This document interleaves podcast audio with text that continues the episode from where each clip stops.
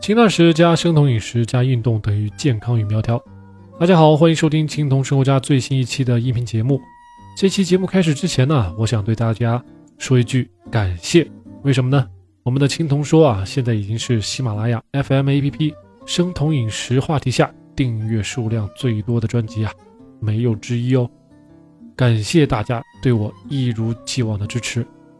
那么我们这期节目要谈的话题，叫做在生酮饮食中为什么不要去食堂吃饭，或者去点外卖。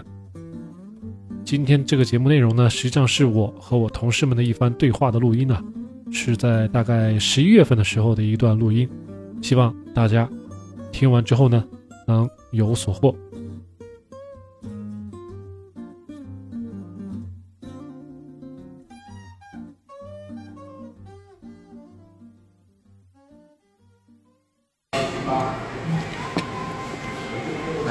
米饭真好吃啊！啊，好香啊！哎为什么我觉得？我跟你说，好不容易吃方干，我逆转回来了，您可别。哎，你吃方干啊？我以前就是吃方干，啊轻微的吧？重度吃方干，哎，你怎么会有吃方干？胖的对啊呗你。两百重两百斤的时候重度吃方干，啊怎么造成的？胖啊，就是胖啊，比你还胖，你为什么会两百多斤啊？两百七，一百九十八，一百二零一五年的时候，那你这两年真的是脱胎换骨一样的真。真正减肥是从二零一七年到二零一八年，就就一年就减下来了，一年从他妈的，我不知道是从多少斤，反正最后减到哎，我们点了吗？我点了，后来点了，尝尝好吃，我帮你们点，真的假的？好吃。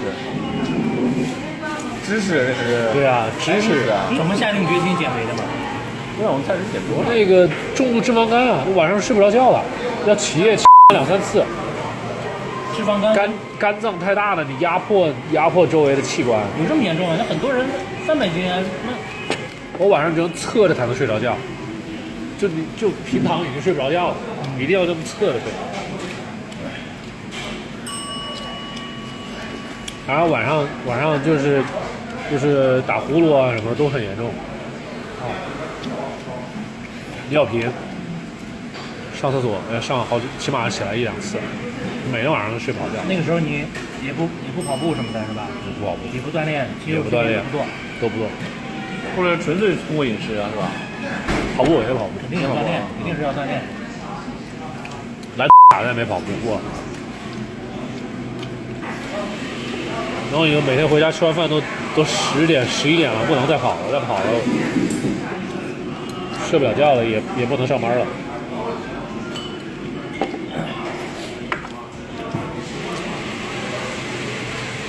心里对，锻炼有好处，直接的好处就是，看笑容，对吧？笑的怎么这么诡异？是不是第一个太迷惑了？真的，这个我不两大，直接的好处就是就是这提个高性能力。对有信誉，有有有有哎有，人家说这三就是三个途径：第一戒烟，第二是减肥，第三运动。你最好三个都做呀。对呀、对啊，对呀、这个本身就是这项运动是减肥的。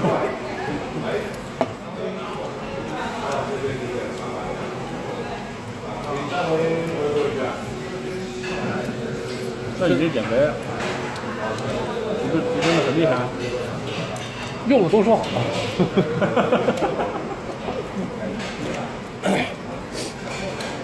你律神呢？可以啊，你现在是一个良性循环，充分能够体验到这个减肥对所这个带给你的一些好处。兽性 那很多减肥的，我以前我也想减肥啊，饿两天受不了了，我就开始吃，而且吃的比以前更多，也是报复性的暴食。对，那前两天没吃嘛，我这天我当然要补偿自己了。然后你会发现身体就会越来越差。真正这能干啥还行啊？我呀、那是因为我运动，那实际上我吃的挺多。我要是不运动的话，我会比现在胖很多。你从事哪个是什么运动？跑步啊，你看他不是跑，之前跑马拉松吗？这周这周日跑马拉松，我我跑不了。我在家里就拿那个跑步机跑个十跑个四十多分钟完了。那个跑完了，对。原来在沙特的时候，我跟 因为我们两个人就一直跑一起跑，是吗？不过 是真瘦，到他这个年龄，你看他他身上几乎对真正他很瘦，但是你你等他什么时候有机会看看他脱了衣服什么样，有肌肉块儿，是吧？对，他这个减肥是不能持，就是说是不会有持续性的。就什么我叫持续性我我最近一年基本基本上体重没有太大的变化，就就就是那个水准就是这样子，到了个底之后，然后再反弹一点点，然后就持平，基本上不会再有太大波动了。已经稳定了是吧？对，就基本上都稳定了，不会说啊体脂，体脂率也好，体重也好，基本上不会有太大变化。只要你生活方式、作息、饮食规律都都保持一个模样，基本上就不变了。就身体的适应适应性很强。啊甭管你看我是一天吃两顿还是一天吃一顿，反正最后都是现在都是六八六九七十，就就就就在来回就在这中间波动，不会再变低了，也不会再涨再涨。不是，但是你你看你我们在吃，你不吃，那你受得了吗？饿，这就是这就是我我做这个生酮饮食的因为好处哎节。食这个东西本来就是违背人性的，不节一件事食儿，你饿了才叫才叫节食，我不饿你怎么叫节食？身体的那个运作，飞机上你不饿，大家给你发点什么东西，你还照样会吃啊。因为因为啊是在的今天之前，我已经有已经从十月十月一号到十一月到今天，我已经有一个月每天都是只吃一顿饭，所以我早饭我就已经是晚饭，你早上也不吃啊？早上也不吃，早上也不吃，中午也不吃，我只晚上吃。但是会肠胃吃，没什么不对。啊对我就我已经适应了。我就刚开始的时候，你可能会觉得中午不吃会饿，但是你搞个两三天，一个星期、两个星期、一个月下来，你就没感觉。饿是方为面了什么不吃早饭对身体不好啊？对呀、精神就不营业啊了。那不是容易在我身上常规模式呢，那就是，常规模式，另外一种。看那就看你的饮食饮食结构，吃饭这个事儿，它它并不仅仅是为了果腹，还它有是一心种理上享的需受求啊，，它是是一种种心理享需受求。啊。为什么那么多吃货？因为吃饭爽啊。我我看过是啊，对不对？你不是说因为我不饿？这个叫做这个，就是说你中午不吃饭不行，这是一种条件反射，嗯，就你已我经养成这个习惯我了就想吃，点什么东西啊？对。所以这个时候就需要理性来战胜感性，所以很难战，很难战胜嘛。百分之九十九的人都死在了这条路上。绝大多数人是，对，他是挺狠的。除非除非你真的是有一种诉求，你觉得这些明星他是有诉求的，因为他胖了就不能拍戏，对吧？对，他胖了他就不能上镜他是胖胖了以后就说游泳都说不好。啊！你你的驱动力在这儿是吧？ 不光是这个，一个我有得到确确实实的好处，所以我我知道我这么做能得到什么。就是反正你这个坚持下来，这个过程肯定很艰辛，做了无数次的斗争，但一定稳定下来了，坚持住了，形成习惯了。对，所以所以我知道百分之九十五以上的人都做不到，因为我我我的那个网友里面有 真正真正这一年下来一两一年一年多下来能坚持下来，还还还能偶尔问我一下问题的人只有两个，所以我说九十五可能你都说的很保守了，九十九，那粉丝都好几千了，两三个人问我，对啊，我觉得真正能干下来的没几个，几乎没有。僵尸剩下的都是仅仅把它当做一种纯粹的减肥方法。然后一旦对一旦他觉得坚持不下去了，那就完了，就基本上后面他也不会再去做。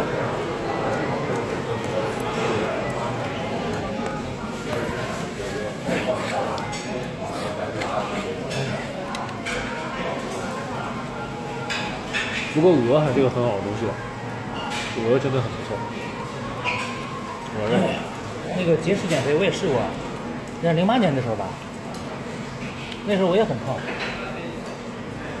那个节时候，食我我我是三餐都不吃，我三顿饭都不吃，那不行啊，喝水，然后那个米饭一点点都不吃，然后这个下了班买点那个什么，就街边的那个串串，串串也只吃那些串的那个什么冬瓜呀什么的，然后我这一天减一斤，十五天减了十五斤，是那样的，不吃哪顿饭？可是那三个顿饭那都不个吃。啊，对，中午吃，中午啃一块玉米，就啃一块玉米。那个不行啊，那个他们鼓楼有个有个有个胖子后也来我半夜这么干半夜我就睡不着，我胃疼，都都都都特别疼。因为那个时候你可能很有可能会要胃溃疡了，你什么也不吃，胃酸浓度过高是吧？你你长时间不吃蛋白质，你身体是需要蛋白质的。你你的头发、你的身体发肤全部碳需水要蛋也白需质，要啊，碳水只需要一点点，然后你的肝脏可以自己合成，蛋白质不能自己合成是吧？蛋白质很多不行。哎，嗯但当时你别说，还挺有成就感。我减了十五斤，我这腰围小了好几圈儿，我那腰带、那皮带，我这拿那个剪刀剪的，剪了好几段儿。就是不能持续的，它那个是是要人要人命的，你要一直不吃不吃那个。对啊，所以我只坚持了两个礼拜吧。后面就再回过来，对呀、后来比以前更胖了呢。有啥说啊？最普遍的就是放完事了不吃是不行的，不可能不吃啊的。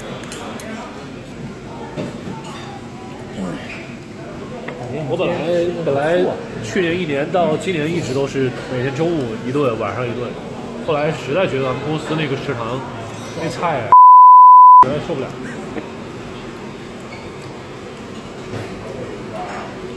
公司食堂那个，上次吃了一次炒粉，我很明显的感受就是，去公司食堂上厕所感觉不舒服，就是他用的油不好吗？用的油不好，用的油非常不好。那个油特别明显。我只要吃这个食堂菜，晚上你你排便你会觉得那个味道，就是说明你的肠道没有消化。我这吃的香不起来了，这个就是改改吃湖南臭豆腐。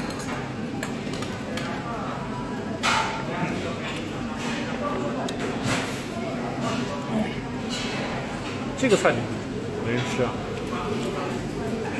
我们今天点了很多青菜，没有什么肉。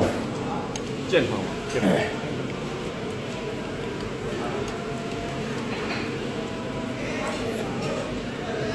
其实你吃这么几口饭是可以的，你只要没有把这一碗吃完，就是这一碗吃完就是上限了。你要吃两碗就超了，我刚开始吃这个碗，我能吃五碗。就不行了，太多啊了。这我小的太小了，我们北方人吃五碗那很正常。是一个馒头抵着四个，我们家里的碗比这个都大，那我大碗我的。我小时候吃饺子，那也是那也是吃停不下来，啊，吃饺子停不下来。对呀、啊，你让我这次们在吃这吧儿吃。面，啊你这儿摆三五碗这样的，稀里哗啦给你全吃了。都是没问题的。这米饭吧，我吃了我吃的最多，这米饭就是确实很饿了，吃了三碗米饭。我吃面条我不吃，然后真是，因为你主要还是配菜嘛。你是西北人吗？陕西陕西是怪不得吃面。刚开始吃长沙的时候，上学的时候，这一大碗米吃的好累，吃完一之大后，碗什么？但是吃完之后不到一个小时，就感觉都饿了，对，就真的没有馒头，没有因为面它食，更容易消化，比面食更容易消化，对吧？看着挺挺挺挺挺多一碗，到肚子里面没有没有面，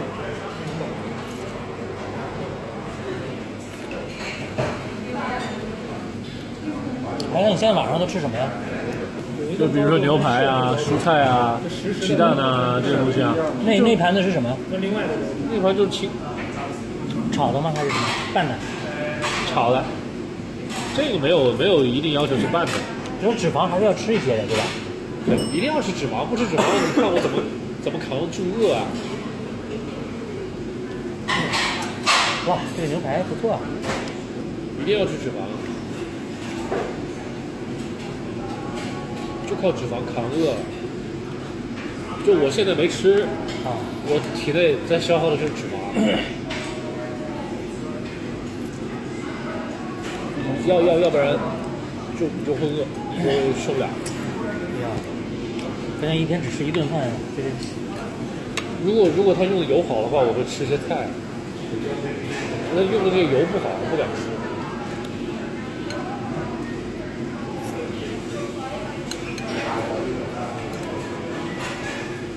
现在他们连农村，我们去去他们乡下，去那个南雄啊去玩儿，他们都我们都已经住乡下了，但那边也也都不怎么用猪油炒饭了，炒菜了，都都还是用猪油。太已经非常的普遍了，农村都已经到这个，现在油也不贵吧？不贵，那大家都习惯用植物油了，嗯，哪个更健康吗？猪油，猪油更健康。嗯，啊，猪油比植物油健康啊？哎，我跟你说，这是有科学依据的。这个要上课的，真的，这个这个就是，其实比猪油更好的是黄油，你要看这不个是橄榄油吗？橄榄油不是好吗？这橄榄油不适合炒，爆炒爆炒，你这个黄油，黄油就是煎三文鱼的时候用的。黄油不管你怎么 用因为都它行，但是就是说，橄榄油不能用来爆炒，因为它超过两百多度它就变性了。嗯，之后有汗吗？啊，它这边就就跟那个氢化植物油一样的，它它会跟空气中的氧气它都会作用。它里面有有有一个有一个有一个什么化学键，它就会加热之后会断，断完之后跟氧气再结合。黄油温度低，我们要的就是不饱和脂肪酸啊了，不饱和脂肪酸到我们体内再帮我们那个抗氧化吧。你直接在炒锅里面就已经他妈被氧化了，我们吃进去对人体是不好的。哎呀，这个还是吃吃吃那个那个橄榄油、亚麻籽油，这种用来拌沙拉特别好。家里面的花生的榨油、豆油，花生花生油就差点儿，最好是冷榨的花生油，其他的都没有了。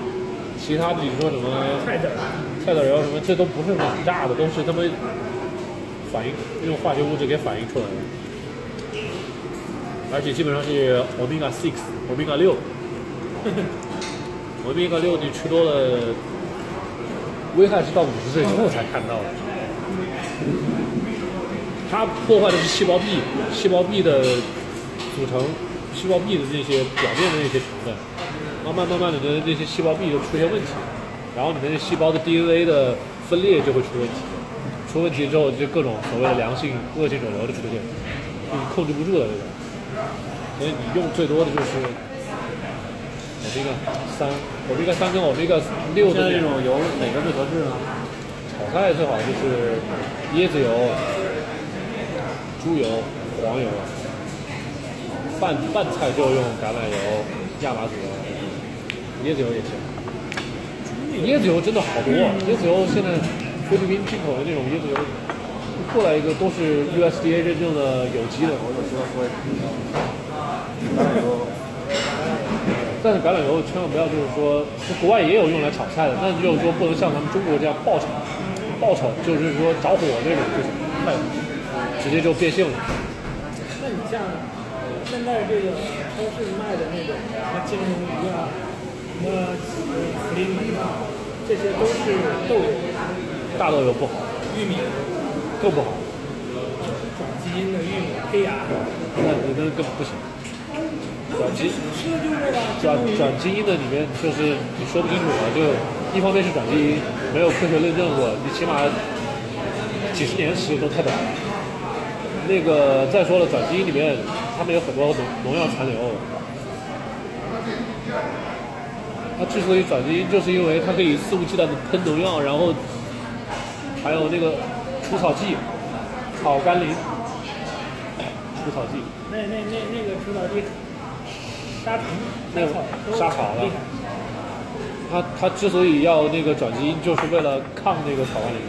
相当于其他草都改病了。就植物没就物对对，但是它这个就会有残留。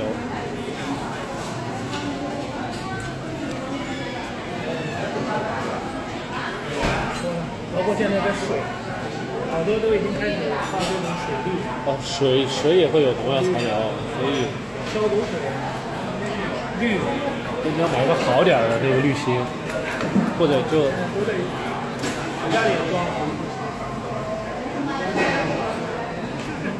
慢慢的你就会意识到生活这个健康。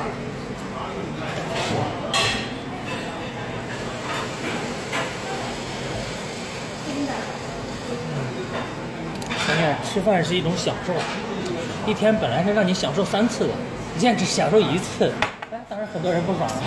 真的一次享受的告诉你厉害。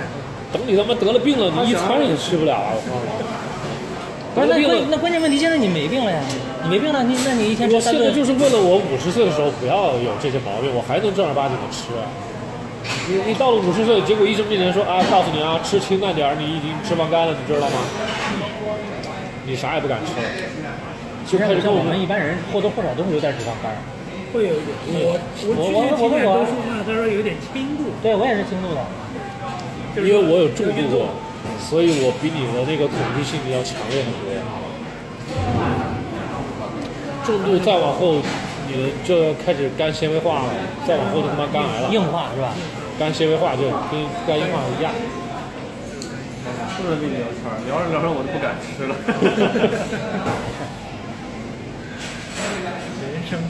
因为我 以前有几个同事，就一个老老经常出差的那个同事，他又是抽烟，又是吃火锅，又是喝酒，嗯，就是脂肪肝，然后心脏做了一次搭桥，完了多少岁？就是五十岁吧，啊对，五十岁。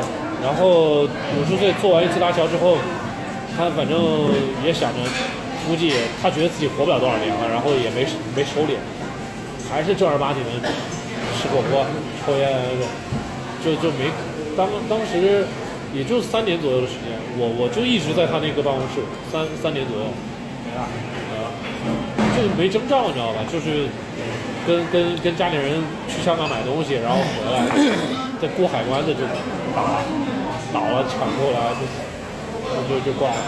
还有一个是是四十来岁得那个胰腺癌，啊，胰腺癌很可怕，我靠！超快，我靠，才两个月还是三个月就挂了。胰腺癌是整个把那个消化道系统就就击溃了，因为它这个胰腺分泌的那个胰腺挺重要的，我知道。因为你但是你得得胰腺癌的前提就是你肝本身就不好，对，胆肝胆，对，肝胆出问题胰腺问题。我妈之前不是那个胆囊有问题，做完那胆囊切除术，后来就是看胰腺炎，我靠，有个指标叫什么淀粉酶，超一百倍，人说亲病危，吓死我了。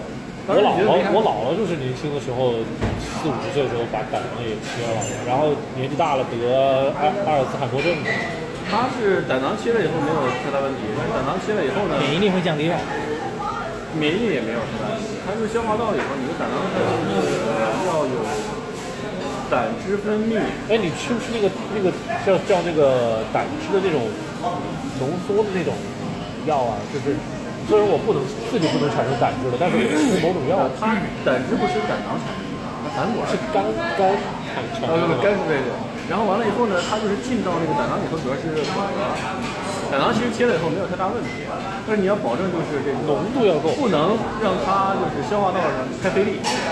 然后完了以后，那个胰腺是在哪儿呢？胰腺是，呃，如果你胰腺要分泌胰液，然后给到，跟我有关系，我也记不太清楚。胰岛素，然后完了以后，胰腺的那个一堵上，反正这整个消化道的东西就不行了。然后那个淀粉酶飙升以后，整个好像消化道就毁了。然后，然后我反正当时记得时间长我也记不清楚。哎呦，这个人家这事儿，这明我都傻了，我都肚子疼，什么就就就就病危了，什么也不知道这个胰腺炎多少，急性胰腺炎来了以后，几天晚上谁在管？所以我当时就是中了脂肪肝，我就到网上，我就上 YouTube 去查，我说得了脂肪肝怎么办？肝胆胰然后刚好相照还有个胰。他就有个视频会告诉你怎么样逆转脂肪肝，然后他告诉你肝脏是人体所有内脏中唯一一个可以重生的器官，其他都得了病都不行。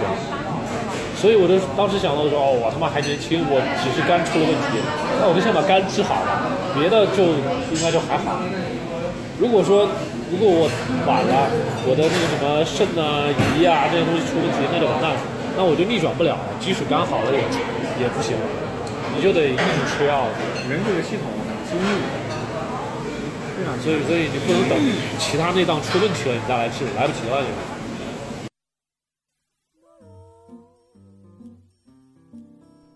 好了，我们今天的节目就到这儿。如果大家觉得还不错的话，请一定记得分享给朋友或亲戚们听一听，也别忘了给咱们这个节目点个赞，以及呢订阅咱们“青铜说”这个小栏目。OK，我们下期再见。